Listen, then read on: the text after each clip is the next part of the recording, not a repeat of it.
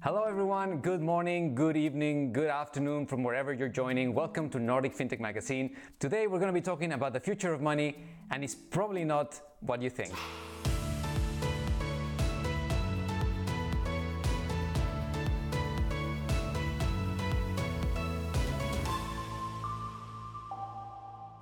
Money.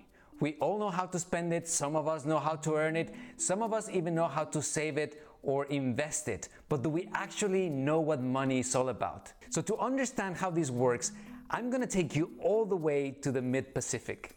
And we're to be looking at a group of islands called the Federation of Micronesia. The Federation of Micronesia lies around 2,500 miles away from Australia and 3,000 miles away from Hawaii, so really is right in the middle of the Pacific. And we're interested in a small island that's part of Micronesia called the island of Yap. The island of Yap is very, very popular with tourists. It has a very colorful culture. But a couple of things you need to know about the island of Yap is that, first of all, it's a very small island. It only has around 11,000 people living in it. Secondly, it doesn't really have a lot going in terms of natural resources. But the reason economists like talking about the island of Yap is that around 500 years ago, they developed this monetary system based on these big stones called Rai coins. So 500 years ago, the islanders started venturing out on their canoes, going to other islands in the vicinity. And in some of these islands, they found these big sedimental deposits of limestone. And they found that the limestone was actually malleable, that they could work on it and they could shape it and give it different forms. So they started taking these bits of limestone and they would work to create round shapes and even make holes in the middle of them. As they kept bringing these stones back to the island, they became immediately very popular. First of all, because it was a material that was not available in the island. And secondly, because the islanders could see that the person that had brought the coin over had spent some time working on it and making it round. So these two attributes of money were fundamental to them being able to ascribe value to it.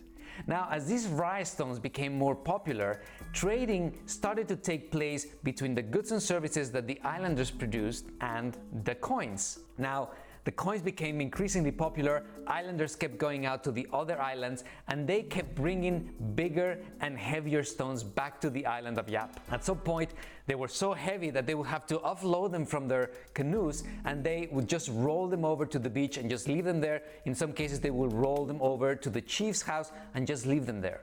So what's really interesting is that transactions were still taking place using these Rai coins, but because it was so impractical to actually move the coin from one person to the other, the coins didn't really actually exchange hands.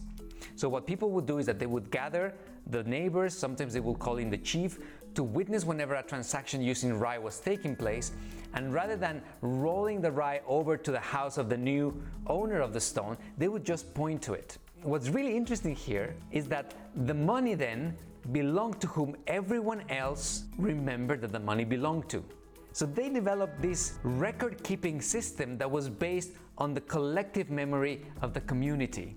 And this is a really interesting factor because a lot of the new forms of money we're seeing emerging are based on this communal record keeping.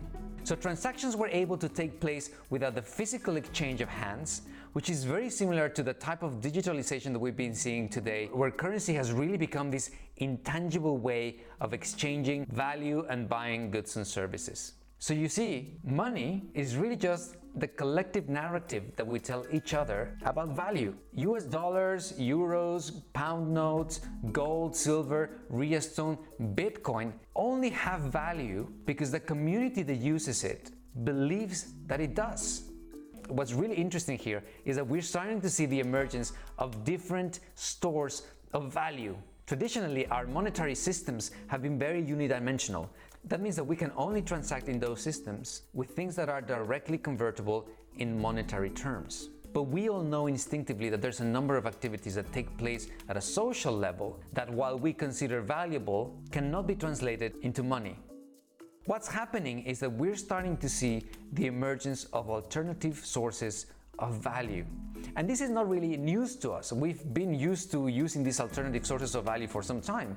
I think we're all familiar with the use of coupons, with vouchers, with air miles. But what's particular about this alternative source of value is that usually they're only redeemable within the community that issued them. It is very unlikely that if you take the coupons that you've accumulated in a supermarket, you'll be able to go and book a hotel with them. But what's happening now is that we're starting to see communities, very much like the people in Yap, coming up with these stores of value.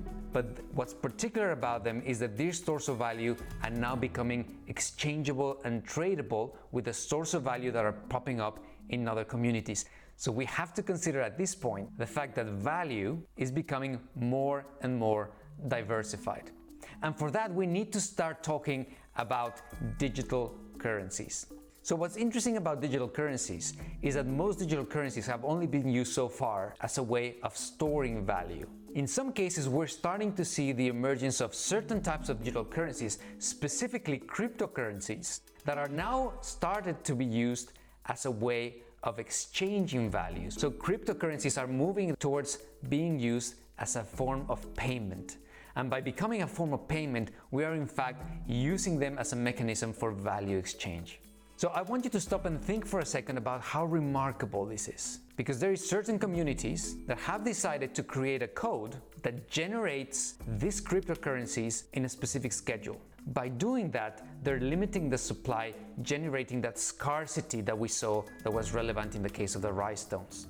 At the same time, they're using a system called proof of work to distribute these cryptocurrencies into the economy, at least into the economy within the community that uses them. But what's really remarkable here is that while they've been used as mechanisms of storing value within that community, other communities have started to recognize the value that they hold to the point that there's companies now like Amazon, Microsoft, Starbucks, even Tesla that have started accepting payments in Bitcoin, which is one of the most famous cryptocurrencies. Now, just think about how remarkable this is. Imagine that you and your friends get together, you start generating some sort of token, and you say, We believe that this token has value. And then the outside world suddenly agrees with you. And they say, Yes, we believe that this thing that you created without the intervention of any central authority like a bank or a government has value to the extent that we're willing to exchange our products and services for that particular token. A great example of a community that has been able to generate its own token and transact with it comes from Israel. And this is a token that was created a few years ago called Hearts. Hearts were only issued for a group of about 25,000 mothers in Israel. These mothers, like any other mother, would perform essential services to the community and to their families. These activities have not traditionally been part of the economic system and seldomly have been translated in monetary terms. Things like picking up the children from school, doing tutoring, babysitting. It was an entire economy that was developed on the back of the activities that these mothers performed for the community and that was rewarded with this currency called hearts. This is a really good example of how these new sources of value are popping up, they're being used to transact, they're being used to exchange value within certain communities, and all is happening without the intervention of a central authority, a central bank, or a government.